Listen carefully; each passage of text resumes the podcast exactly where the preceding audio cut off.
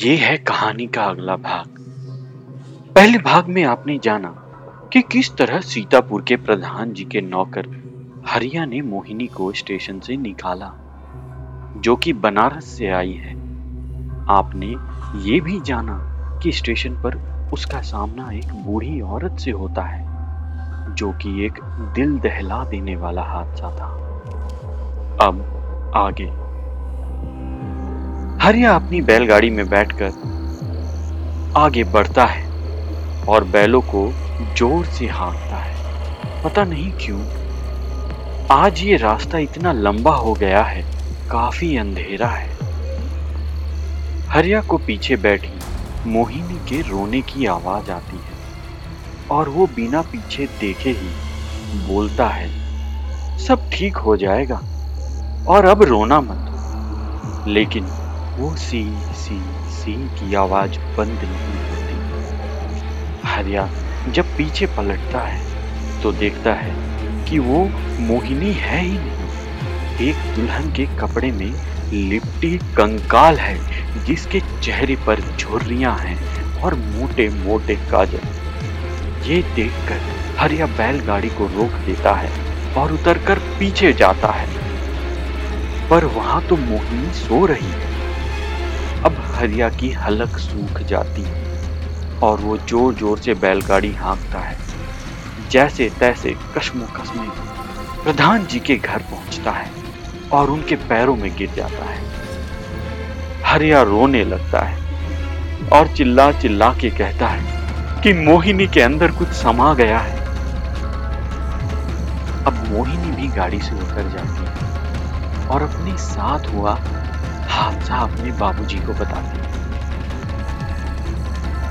इस बार प्रधान जी चिंता में आ जाते हैं और कहते हैं, रात काफ़ी हो गई है, तू इधर ही सो जा, कल सुबह जल्दी तैयार हो जाइयो। रात में जब भी हरिया अपनी आँखें बंद करता है, वो खौफनाक चेहरा उसकी आँखों के सामने आ जाता है। वो पसीने में नहा रहा है। उसका शरीर तप रहा है। अगली सुबह शनिवार का दिन। प्रधान जी हरिया को कहते हैं, आज हमें हाट चलना है। गाड़ी तैयार करो। और दोनों हाट की ओर बढ़ जाते हैं। इधर मोहिनी घर पर अकेली है। वो काफ़ी कमज़ोर सी हो गई है। वो अभी पानी पीने उठती है और देखती है पानी खड़ा, लाल हुआ पड़ा है और वो बेहोश हो जाती है। यहाँ हाट पहुंचकर प्रधान जी सबसे पहले दुकान वाले से पूछते हैं। वो काली दुल्हन? और वो दुकानदार उन्हें कोने की तरफ़ इशारा कर देता है।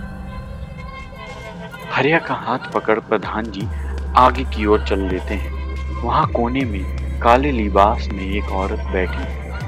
जिसकी आँखें किसी बाण की तरह तीखी है और रंग बिल्कुल काला।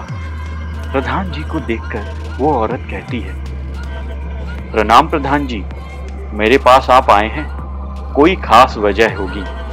और यह कहकर वो औरत उनके साथ हाट से सीधे प्रधान जी के घर की ओर चला।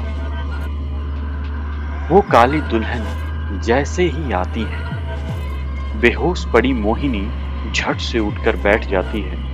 काली दुल्हन की नज़र जैसे ही मोहिनी पर पड़ती है, वह ज़ोर से बोलती है, मौत बरसेगा, मौत!